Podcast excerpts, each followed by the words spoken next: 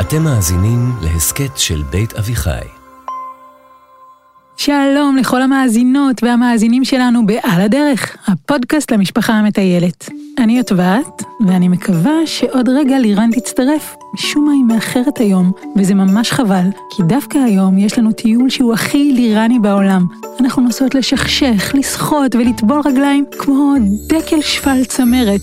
בכנרת! על הדרך, הפודקאסט למשפחה המטיילת, עם לירן ליפשיץ ויוטבת פייר אייזנווייל.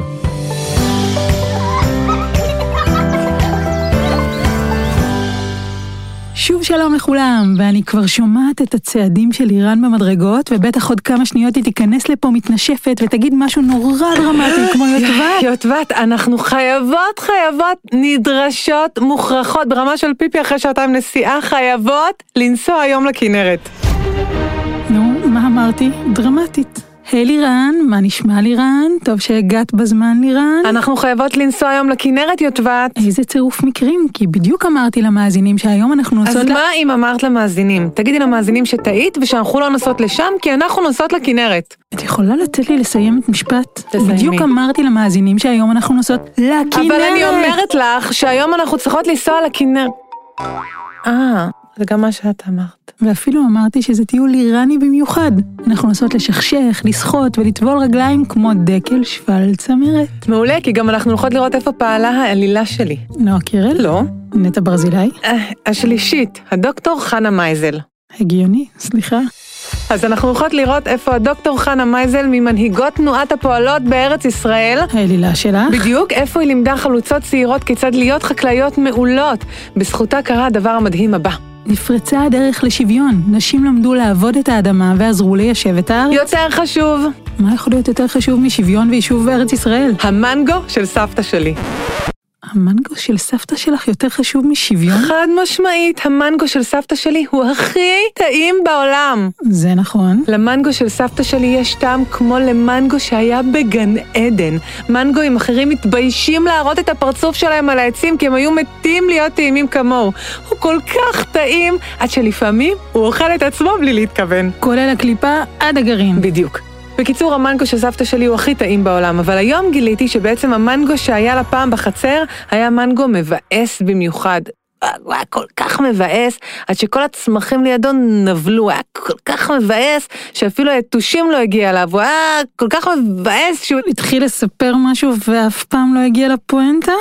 לא, למה אמרת את... אה, הבנתי. אוקיי, אז הפואנטה היא שהעץ מנגו המבאס בחצר של סבתא שלי התחיל להצמיח את המנגו הכי טעים בעולם. אז איך זה יכול להיות? האם סבתא שלי עקרה את העץ המבאס וגידלה במקומו עץ חדש עם מצב רוח טוב? לא. ידעת שאם יש לך ענף מעץ מנגו, את יכולה להרכיב אותו, זאת אומרת לחבר אותו לענף של עץ מנגו אחר, והוא פשוט יתאחד וימשיך לגדול עליו, ואז אם הרכבת מנגו טעים על מנגו מבאס, העץ המבאס יתחיל להצמיח מנגואים טעימים. בדיוק, קוראים, קוראים לזה הרכבה. הרכבה.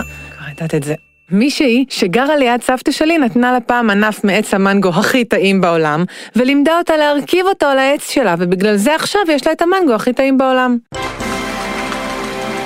ואיך כל זה קשור לכנרת? קשור, כי השכנה של סבתא שלי, איפה היא למדה להרכיב מנגו? בכנרת? בכנרת, בדיוק במקום שבו הדוקטור חנה מייזל לימדה נשים חלוצות לעבוד את האדמה. סחטיין עליה, ובדיוק לשם אנחנו נוסעות היום. מעולה, יאללה, כנסי למכונת הזמן, והנה אנחנו נוסעות. אה, היום אין צורך במכונת זמן.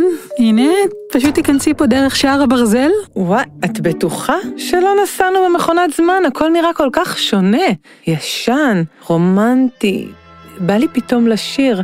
שם הרי גולן, הושט היד וגבה. אנחנו נמצאות באחד מאתרי המועצה לשימור אתרי מורשת בישראל. מה? לא הבנתי כלום. בית הספר לחקלאות בכנרת, היכן שאלילתך האגרונומית הדוקטור חנה מייזל הכשירה בו חקלאיות צעירות. הוא נשמר בדיוק כמו שהיה בימיו התוססים. וואו, אז ככה ממש הכל נראה פעם? בדיוק. תראי את המבנה הזה, זה החדר אוכל? רגע עם האוכל, אבל בואי רגע נתאר את אורח החיים אז. איך היה אז? כמעט ואין יישובים, אין כבישים, אין פקקים, אין ספירות, אין טלפונים ניידים, גם לא נייחים, אין סופרמרקטים ואין טלוויזיה. אבל מה יש? את הכנרת. תסתכלי איזה יופי. נכון, אנחנו מדברות על ימי העלייה השנייה. עלייה של גל יהודים לארץ ישראל בתחילת המאה ה-20, בימי השלטון העות'מאני, עוד לפני שמדינת ישראל הייתה מדינה. הטורקים, זה אפילו לפני ימי המנדט הבריטי? בדיוק, האימפריה הטורקית שלטה כאן. וואלה. בין האנשים והנשים שהגיעו לישראל באותה התקופה היו גם חלוצים. החלום שלהם היה להקים יישוב יהודי בארץ ישראל, והם חלמו לעשות את זה באמצעות עבודת אדמה עברית. היהודים בגולה לא עסקו בעבודת אדמה בכלל, הם לא היו יכולים לעשות את זה, אלא בעיקר במסחר וסיטונאות. אבל אנשי העלייה השנייה האמינו שחקלאות היא עבורם הדרך היחידה לשינוי ולחיים טובים בארץ. אני ממש יכולה להתחבר לתחושה הזאת, לשתול בעצמך, ללכלך את הידיים, לגדל לעצמך את האוכל, להרגיש שייכת לאדמה ושהאדמה שייכת לך, לעבוד כתף לצד כתף עם נשים וגברים שמאמינים בדרך הזאת כמוך. אה, בעניין הזה, מה? כמו שאת בטח יודעת, להיות אישה אז היה שונה לגמרי מלהיות אישה היום. לא הייתה לנשים בכלל רשות לעבוד במה שהן רצו. מה? אבל זה לא פייר. אנשים רצו להיות חלק מהגשמת החלום הציוני בדיוק כמו הגברים. נכון, אבל המציאות אז בהרבה מקומות הייתה שונה. במיוחד ביחס כלפי נשים. נשים אז לא יכלו להצביע בבחירות, לא תמיד יכלו ללמוד באוניברסיטה, ואפילו לא לדעת קרוא וכתוב, לא לבחור מקצוע, ועוד כל מיני לואים. רבים האמינו כי מקומה של האישה הוא רק בבית. גם כל זה וגם המנגו שסבתא שלי היה מבאס אז. נכון. אבל דווקא כאן, בארץ ישראל, לצד החלום הציוני, נשים דרשו שוויון זכויות. אבל אם בכל העולם לנשים לא היו זכויות שוות לגברים, אז מה שונה כאן? למרבה המזל, בין ראשי התנועה הציונית היו גם כמה שהאמינו שכדי ליישב את ארץ ישראל, צריך שכולם יעבדו ויתרמו, ולכן צריך שיהיה גם שוויון בין גברים לנשים. ואז, בשנת 1909, הגיעה לארץ אחת ממנהיגות תנועת הפועלות. קראו לה חנה מייזל המלכה, היא בעצמה למדה חקלאות באוניברסיטה בצרפת, והייתה דוקטור למדעים עוד לפני שהיא עלתה לארץ. נכון מאוד, וכדי שגם החלוצות העבריות יוכלו ללמוד היא חקלאות, רשמה את כל החלוצות לאוניברסיטה בצרפת ללימודי חקלאות, והם נסעו לשם וחזרו עם תואר ראשון בלימודי הקורסון? מה? את יודעת כמה קשה להכין קורסונים? זה מינימום תואר ראשון. לא, הן לא נסעו כולן לצרפת. למה לשלוח נשים ללמוד בצרפת כשאפשר פשוט להקים חווה לימודית בארץ? היא פתחה את בית הספר העברי הראשון לבנות, שילמד אותן איך להיות איכרות בארץ. חוות לימוד חקלאית שנקראה, תופים בבקשה, חוות העלמות. איך אפשר לבנות חווה שלמה על אמות? לא עלמות, עלמות, נערות צעירות. אה, עלמות. ואיפה בארץ כדאי להקים חווה חקלאית? אה, זה קל, זה קל, זה קל, איפה שיש הרבה פרות? לא? ליד חנות למגפי עבודה? לא, יודעת, למה את תופסת את הראש? נו, רגע, את עושה לי סימני. אני טועה? דיברנו על זה קודם? תגלי לי. בכנרת! אה, כן, נו, בכנרת זה הגיוני, כן. הגיוני פעמיים. דבר ראשון, הכנרת שם. אה, יש אדמות טובות לחקלאות ומים להשקיה. תכלס. ומה הסיבה השנייה? כבר הייתה שם חווה חקלאית פעילה, שנקראה חוות כנרת, שהוקמה על ידי הדוקטור ארתור רופין. רופין, יש רחוב כזה ליד הבית שלי. על השלט כתוב שהוא היה מנהיג ציוני ויושב ראש הסוכנות היהודית הראשון. שזה קצת כמו להגיד שהוא היה כמו ראש הממשלה של פעם. איש חשוב מאוד באותה התקופה. כבוד. והוא כבר הקים חווה חקלאית? כן, רופין שם לב שלארץ ישראל מגיעים הרבה בחורים נלהבים, חדורי מרץ ורצון טוב, אבל אין להם שום מושג איך להיות חקלאים. אז הוא הקים את חוות כנרת, שבה הכשירו פועלים יהודים לעבודה חקלאית. אז מה יותר הגיוני מלייסד שם גם את החווה של חנה מייזל, ובמקום להכשיר בה רק פועלים, פשוט להכשיר בה גם פועלות. אז יש מיקום, יש בית ספר, יש מים, מה חסר? פופקורן! מה הקשר פופקורן? הפופקורן מוכן, ואני בטוחה שגם חנה מייזל אהבה פופקורן, זה היגיון פשוט. אז מה שאלת? אמרתי שחנה מייזל הזכירה את החווה. היו שם הרבה מים, כי אנחנו ליד הכנרת ושהאדמות טובות. אז מה חסר? תלמידות! בטח אלפי תלמידות נהרו אל הכנרת. קצת פחות, מאות תלמידות נהרו אל הכנרת. קצת פחות, 37 תלמידות נהרו אל הכנרת. שש. שש נערות חזקות נפשית ופיזית. שש נערות שהגיעו לשבור מוסכמות והיו נחושות לפרוץ דרך חדשה. אגב, אחת מהן הייתה, שכנה של סבתא שלי, עם המנגו. כנראה, ואחת מהן הייתה מוכרת יותר, רחל המשוררת. בעקבות השהות שלה כאן, היא כתבה את השיר הבא. שם הרי גולן, הושט היד וגבה, בדממה בוטחת מצבים. עצור. רגע, את יודעת איך קוראים לשיר הזה? ברור, שם הרי גולן. לא. כאן הרי גולן? לא, קוראים לו כנרת, כי הוא בעצם מתאר את הנוף מהכנרת שהעלמה, רחל בלובשטיין, שהפכה לרחל המשוררת, כל כך אהבה. אך האמת, הנוף מהכנרת הוא באמת ים של השראה. השראה לחוד ועשייה לחוד. העלמות של חנה מייזל עבדו קשה כל יום, ובסוף הוכשרו לעבודה חקלאית. בדיוק כמו הגברים באותו הזמן. אז איך הבחורים שהם קיבלו את המיזם הזה? הרי הוא היה נדיר בנוף הציוני. למרות שהיו גברים שהרימו גבה והיו ספקנים מאוד שהעלמות יצליחו לעבוד בשדה, הניסיון של חנה מייזל המלכה. וההתעקשות של התלמידות שלה הוכיחו שעם רצון והתמדה נשים יכולות להיות חקלאיות נהדרות. ברור! חנה מייזל שילבה בלימודים גם מקצועות כמו ראיית אווזים או גידול ירקות ופרחים. מקצועות שבהם הפער הפיזי בין גברים לנשים הרבה פחות משמעותי. זה כל מה שהם עשו? ראו אווזים? לא, לא, ברור שלא. לחנה נוצר מוניטין של חקלאית מומחית, ואפילו פנו אליה מחוות אחרות וביקשו ממנה לבוא לעשות הרכבה. נכון, אמנם היו חוות חקלאיות אחרות, אבל חנה מייזל התבקשה לזמור את הכרמים ולהרכיב שתילי זיתים.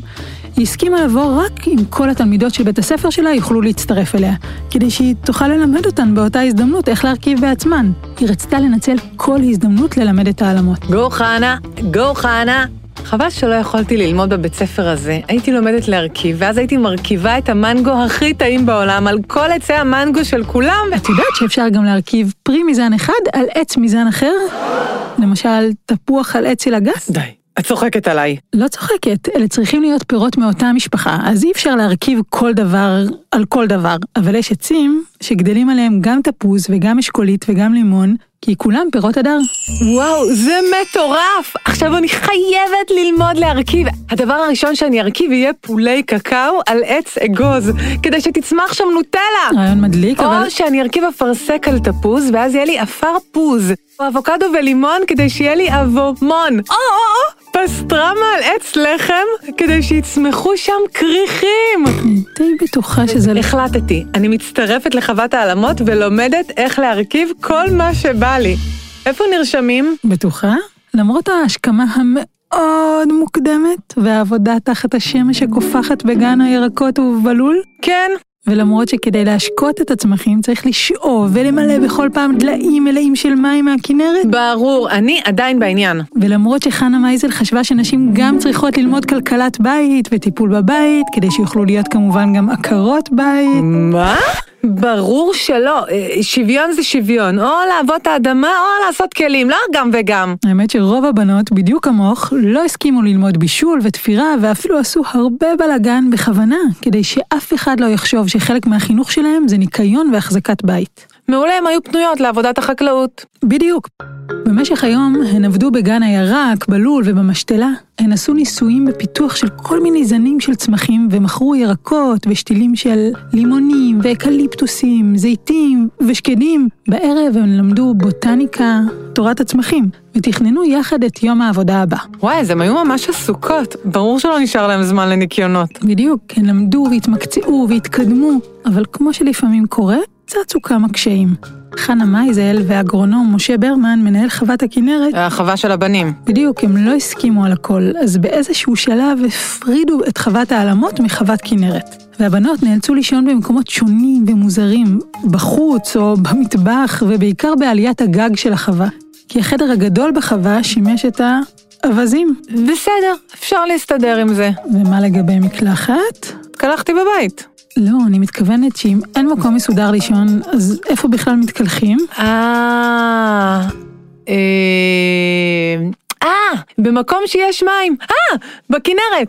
יפה לירן. הן היו נכנסות לכנרת עם הבגדים, מסתבנות ומסבנות את הבגדים במקביל, ואז יוצאות, לובשות את השמלה היבשה מעל הרטובה, ומורידות את הרטובה. רגע, מה שמלה? הן לבשו שמלות? ברור, שמלות ארוכות וכפיות. זה לא הלבוש הכי נוח לעבודה בשדה. כן, אבל ככה זה היה אז. נשים לא לבשו מכנסיים על בסיס יומי, והכפייה הגנה מהשמש הקופחת וגם מהקיצות יתושים קשות. השיעור הראשון של התלמידות היה איך לקשור את המטפחת כדי שלא תשתחרר ושהשיער לא יפריע בעבודה. האמת שנשמע שהיה גם קשוח. נכון, כל התקופה הזאת לא הייתה פשוטה. זה דרש מכולם מאמץ גדול, גם מהגברים. כולם עבדו כל היום ושעות ארוכות, והגוף כאב, והרגליים כאבו. הם גם התגעגעו למשפחה שנשארה הרחק מאחור. מאוד לא פשוט. חשוב לומר שאולי דווקא בגלל הקשיים או תחושת צדקת הדרך שלהם, לפעמים הם גם התנהגו בצורה לא יפה זה כלפי זה. במיוחד ביחס לעולים שהגיעו באותה תקופה מתימן והתיישבו ממש באותו האזור, או כלפי הבנות. החלוצים חשבו שרק מי שחושב כמוהם ונראה כמוהם, בחר בדרך הנכונה, וכל היתר טועים. אוי לא, אני מכירה עוד כמה כאלה שחשבו שרק מי שדומה להם צודק. זה אף פעם לא נגמר טוב. ואת צודקת. אבל בואי נחזור רגע לעלמות הצעירות שלנו, שחולמות ולוחמות להיות איכרות עצמאיות כדי להפריח את הארץ. הן כל כך רצו שהחווה תצליח, וכל כך רצו ליצור שינוי אמיתי ליישוב הציוני, ולכן הן התאמצו והתגברו על כל המכשולים האלה, ועל כל הדעות הקדומות, ועל כל העקיצות. אולי היה נכון לקרוא להן חוות האלופות. הבאת רעיון, הן באמת היו אלופות, שהיוו השראה לנערות אחרות שהצטרפו לעבוד גם הן בחווה. עוד ועוד חקלאיות ועוד ועוד יבולים צמחו לתפארת החווה והעבודה הקשה. יוטבת, למה יש כאן מלא, אבל מלא, קקי של פרות? העלמות עבדו גם ברפת. קול. התכוונת לומר גזעי, סליחה? או מרשים, או אופנתי. מה עובר עלייך? בחוות העלמות דיברו רק בעברית, מה שלא היה מקובל או מובן מאליו באותה התקופה. אה, טעות שלי להגיד קול, סורי. אה, סליחה. כן. הרבה מאוד חלוצים דיברו אז רוסית או יידיש או כל שפה שדיברו במקום שממנו הם באו, אבל בחוות העלמות התעקשו לדבר בעברית. בטח ככה גם עזרו לפועלים ולפועלות לשפר את העברית שלהם. זה היה בית ספר גם לחקלאות וגם לשפה משותפת. בהחלט, והעברית של החווה בצפון הפכה את העברית לשפה המדוברת. אז מה קרה כשהן סיימו ללמוד, אחרי שהן קיבלו תעודת עלמה חקלאית מצטיינת, דוברת עברית שוטפת? הן בטח הלכו לעבוד בחוות ברחבי הארץ, כתף לצד כתף עם החקלאים, חרשו וזרעו ביחד בשדות. אז זהו, שלאחר סיום לימודיהן, גילו הנערות שרוב החקלאים לא רצו בכלל להעסיק אותן. האיכרים עדיין חשבו שנשים לא אמורות לעבוד בחקלאות, בטח לא יחד עם הגברים.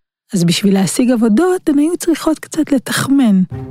שרה מלכי, למשל, התלבשה כמו גבר כדי להשיג את העבודה הראשונה שלה, ומרים ברץ הייתה צריכה לעבוד בחינם בשביל להוכיח שהיא עובדת מספיק טוב. נו, זה עבד? לא בדיוק. את מרים ברץ הן לא הסכימו ללמד חליבה, אז היא הלכה לערבייה בכפר סמוך כדי ללמוד. ולשרה הם לא נתנו לגדל עופות, אז היא התפטרה. כמה התמדה ונחישות הן היו צריכות, אה? לאט לאט ראו החקלאים שהעלמות באמת טובות במה שהן עושות. אבל רק אחרי שארתור רופין אמר בקונגרס הציוני שחייבים לקדם את האישה כדי לקדם את הכלכלה, נפתחו הדלתות לשדות. כלומר, לא למען שוויון, אלא למען הכלכלה. הבנת נכון, עבור שוויון מלא אנחנו ממשיכות להילחם עד היום. תגידי, החווה עדיין פועלת? אני יכולה לנסות להתקבל בכל זאת? כי יש לי עוד כמה רעיונות להרכבה. חשבתי להרכיב פולי קפה וזרעי וניל על עץ הלחם. ומה יצא לך מזה? קפה ומאפה. זה באמת רעיון גאוני, יש מצב שכבר עובדים עליו במכון ויצמן. אני אתקשר לבדוק. בכל אופן, לאחר כמה שנים טובות והכשרה של כ-70 פועלות מוצלחות מאוד, פרצה מלחמת העולם הראשונה. הטורקים החרימו מבנים, וביניהם גם את מבנה חוות העלמות, והחווה נסגרה. אוי, לא! במשך השנים החווה שימשה קבוצות חלוצים, ובהמשך הפכה לבסיס של צה"ל. אבל היום שיפצו את החווה והפכו אותה למרכז מבקרים והדרכה, מה שאת רואה. אז יאללה, אז בואי נכתוב בווייז חצר כנרת ונצא לסיור. הכניסה לחצר כנרת היא בתשלום, יטבת. את משלמת הפעם. המועצה לשימור אתרי מורשת בישראל מתחזקת את חצר כנרת ואפשר ממש להרגיש איך היה לחיות פה פעם. רק בלי עקיצות של יתושי המלאריה. לגמרי, אבל עם החדר אוכל של חצר כנרת, והגינה, והכיכרות, והבונוס אפשר להתלבש בבגדי חלוצות וחלוצים ולהצטלם עם עדרים. בטיקטוק? לא הכל בחיים טיקטוק יוטבת, מתפלאת עלייך. אני מבסוטה עלייך. בביקור בחצר כנרת אפשר ליהנות גם מסרטון שצולם אז, לפני יותר ממאה שנה. וגם מסרט אחר על רחל המשוררת. זה כבר לגמרי נשמע כמו חומר לטיקטוק. אהה. מה עם הגינה? עוד מגדלים פה ירקות? בהחלט, יש גינת ירק, וכשאין שנת שמיטה אפילו משחזרים צמחים מזרעים ישנים שאספו מהגליל. צנון, בצל ועגבנייה של פעם. זו הגינה המקורית? לא, לא, לא, הגינה המקורית שהייתה ממש על שפת ים כנרת, כבר איננה. אם סיימתם את הביקור ואתם עדיין לא רוצים לחזור למאה ה-21, אפשר לצאת לטיול קצר לחורשת האקליפטוס. זו חורשת האקליפטוס שנעמי שמר שרה עליה? בדיוק, זו זאת. בדרך תראו בריכות דגים עם הרבה ציפורי מים וצבים. אפשר גם לעבור ליד שדרת העלמות. זו שדרת זיתים שנטעו חנה מייזל והתלמידות שלה. עוד אפשרות למסלול הליכה מומלץ הוא מעין פוריה לחצר כנרת. שם תוכלו כבר לשכשך רגליים במעיין המקסים ולעצור לפיקניק במיקום נהדר. עדיף להתחיל את המסלול מעין פוריה לחצר כנרת, אחרת המסלול בעלייה. זה מסלול קווי ולכן צריך שני רכבים. אבל מה שאני ממש מחכה לו, ואני יודעת שגם את, נכון מאוד. זה להיכנס ולשחות באחד מחופי הכנרת. קדימה, החוף הכי קרוב ללא תשלום הוא חוף צמח, אבל כמובן מסביב לכנרת יש עוד הרבה חופים נפלאים. אוי כנרת שלי, אוי כנרת שלי, איתו חלמתי חלום. גם את השיר הזה כתבה רחל. ולא לשכוח, בנות, יש גם את יש לי כנרת מיתרים אלפיים, שירו איתי. גבירותיי ורבותיי, קבלו אותו, אפרים, פקח שמורות הטבע מילדי בית העץ, כאן חינוכי. אשל קרני שמש, אשד ושמיים. איזה שיר נהדר. כתב והלחין צבי בן יוסף. העליתי את השיר הזה ביישומון הטיקטוק שלי, והוא צבר מעל שלושה חיבובים. די, אפשר להגיע עם הכנרת לפור יו? אני גם חייבת להעלות שיר. איזה עוד שירים יש? אה, יש גם את השיר קסם על ים כנרת, שירו איתי. בשמי התכלת ירא עכשיו, על גלי כסף ידי חותרת. רגע, גל אל הגל, יד אל יד, ירחש קורז. אה, כן, לא הייתם בדיוק בסולם, אבל זה בסדר. מילים מרדכי הוניג, לחן עממי, וכמובן יש גם את כנרת, כנרת, אלייך נמשכת. כל נפש מאה, זה שיר פחות מוכר, המילים הם של אלכסנדר פן הגדול, הלחן של מרדכי זעירה. ובל נשכח את שירי לי.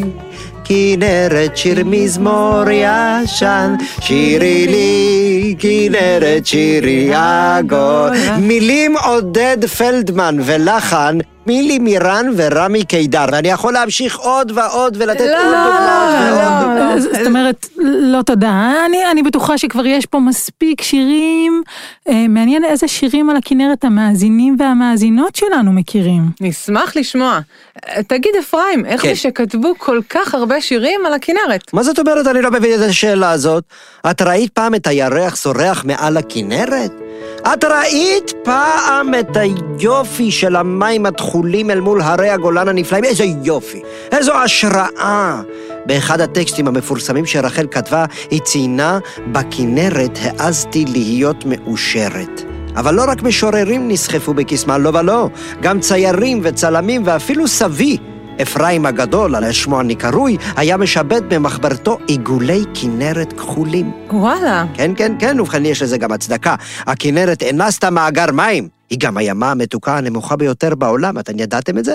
וגם לפי הנצרות זה המקום שבו ישו הלך על המים. וחוץ מזה, הכנרת גם מהווה מדד מצב רוח כמעט לכל ישראלי. מה זאת אומרת? איך היא קשורה למצב רוח? אוי, יוטבת, את כל כך צעירה, אז את אולי לא תכירי, אבל ההורים שמאזינים לנו יוכלו להבין. פעם, אם מפלס הכנרת היה גבוה, כולנו חגגנו. אבל אם מפלס הכנרת היה נמוך, והתקרב לקו האדום התחתון, אוי אוי אוי אוי אוי, איזו עצבות שהייתה. האמת, תמיד רציתי להבין מה זה בדיוק קו אדום תחתון וקו אדום עליון. לא, זה לא מסובך. הקו האדום התחתון מסמל מפלס המים בכנרת, שאם מגיעים אליו, אסור להמשיך לשאוב מים. למה אסור? כי זה אומר שיש בכנרת כל כך מעט מים, שאם נשאב ממנה אפילו טיפה, יש סכנה שאיכות המים לשתייה והמערכת האקולוגית של הכנרת תיפגענה. ואפשר לראות את הקו הזה? אה, לא, זה קו דמיוני, רק מי שעוסק במדידה. אבל תדמייני שיש לך בריכה שמתרוקנת ומתרוקנת ומתרוקנת עד שנשארים כל כך מעט מים, והם כבר מעורבבים עם כל העלים והג'יפה, מה שאתם קוראים הצעירים, שנשרו מהעצים, והבוץ שנכנס עם הרגליים, וכל המשקפות ואקדחי המים. הבנתי, הבנתי. מים לא ראויים. רגע, זה, זה הגיוני, אבל למה יש קו אדום עליון? או, זה קו שאני מאוד אוהב ומחבב. הקו האדום העליון הוא המפלס המקסימלי שאסור לעבור. למה? מה רע ביותר מדי מים? מה זאת אומרת? אם הכנרת תתמלא יותר מדי, היא תעלה על גדותיה, ואז תהיה סכנת הצפה לכל האתרים והיישובים שמסביב לה. אבל היום מפלס הכנרת כבר פחות משנה, נכון? היום הכנרת מספקת רק חלק קטן מהמים שאנחנו צורכים. זה נכון מאוד, יוטבת, את זכית בכוס רב פעמית למילוי מים. במשך יותר מ-50 שנה, הכנרת הייתה אחראית לשליש מכמות המים שהשתמשו בה בישראל. את מי הכנרת היה אפשר להעביר באמצעות המוביל הארצי. בוודאי שמעתם את השם הזה, זה הצינור, צינור המים שחצה את אה, רוב ישראל. הקמת המוביל הארצי שינתה את ישראל לטובה. כשהמים יכולים להגיע למדבר, הוקמו יישובים גם בדרום הארץ. והיום? היום רק אחוז קטן מהמים מגיע מהכנרת. רוב המים מגיעים בכלל ממי הים, שעוברים תהליך התפלה שהופך אותם למתאימים לשתייה ולהשקיה. אה, אז עכשיו הכל סבבה, אפשר להתקלח כמה שבא לנו. לא, לא, לא, ממש לא, לא הבנת אותי כראוי. עדיין יש בעיה של מים בישראל ובכל שאר העולם. צריכת המים הביתית נמצאת כבר שני עשורים במגמת עלייה, וכדור הארץ, כמו שאתם יודעות, אה, מתחמם, וזה לא עוזר לנו. לכן יש לסגור את המים כשמצחצחים שיניים, להמעיט באמבטיות, ולא להאריך מקלחות לשווא. ושימו לב, מים אפשר גם למחזר. מי האמבטיה יכולים לשמש להשקיית החצר, והעציצים, כי בסופו של דבר... חבל על כל טיפה. אוי, אתן נפלאות. ובקיצור, כל הדרכים מובילות לזה שאני בודקת מעכשיו כל בוקר מה שלום המים בכנרת. התמכרתי. אה, זה תחביב ידוע של כולנו פחות או יותר. טוב, קדימה, אתן מצטרפות אליי לשחייה, צליחת כנרת כלילה. אני כבר עם המצופים עליי והסנפירים. תתחיל, תתחיל, אפרים, אנחנו כבר נשיג אותך. זכו נתראה. בזהירות, להתראות! ביי.